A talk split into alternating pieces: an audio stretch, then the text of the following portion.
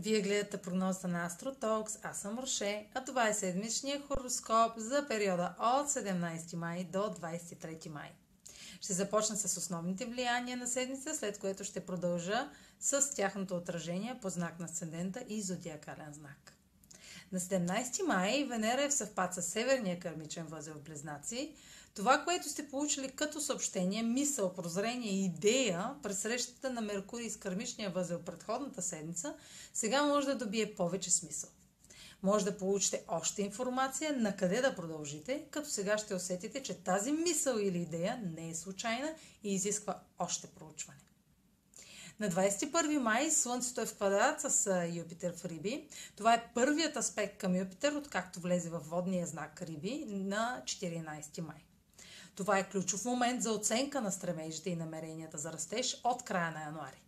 Вече сте впрегнали мотивация и вяра в една сфера от живота.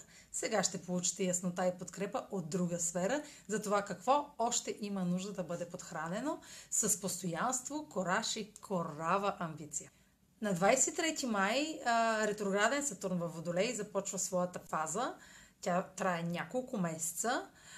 повечето от вас са чували за епохата, за ерата на Водолея и ако сте разбрали и усетили ролята на времето, в което заживяхме, дойде моментът да приложите наученето на практика, особено докато Сатурн е ретрограден.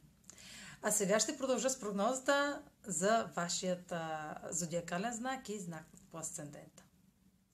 Седмична прогноза за асцендент Овен и за зодия Овен. Слънцето в аспект с Юпитер в Риби ще даде нова възможност на делата, започнати в социалната сфера, да се развиват задколисно, докато сте активни в общуването. В стремежа да разширявате възможностите си чрез приятелства, група, социална мрежа, технологии, жените успех в постигането на мечта, докато извършвате дейности свързани с писане, учене, говорене или преподаване – може да попаднете на няколко избора, като вече имате информация от кой да се възползвате.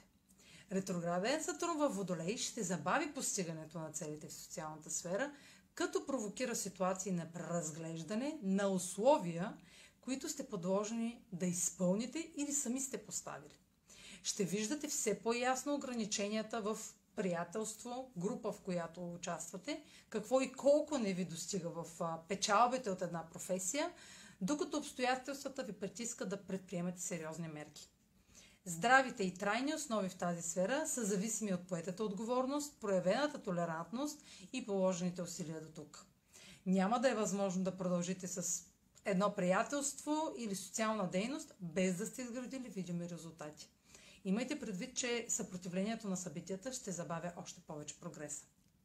Това е за тази седмица. Може да последвате канала ми в YouTube, за да не пропускате видеята, които правя. Може да ме последвате в Spotify, в Instagram, в Facebook.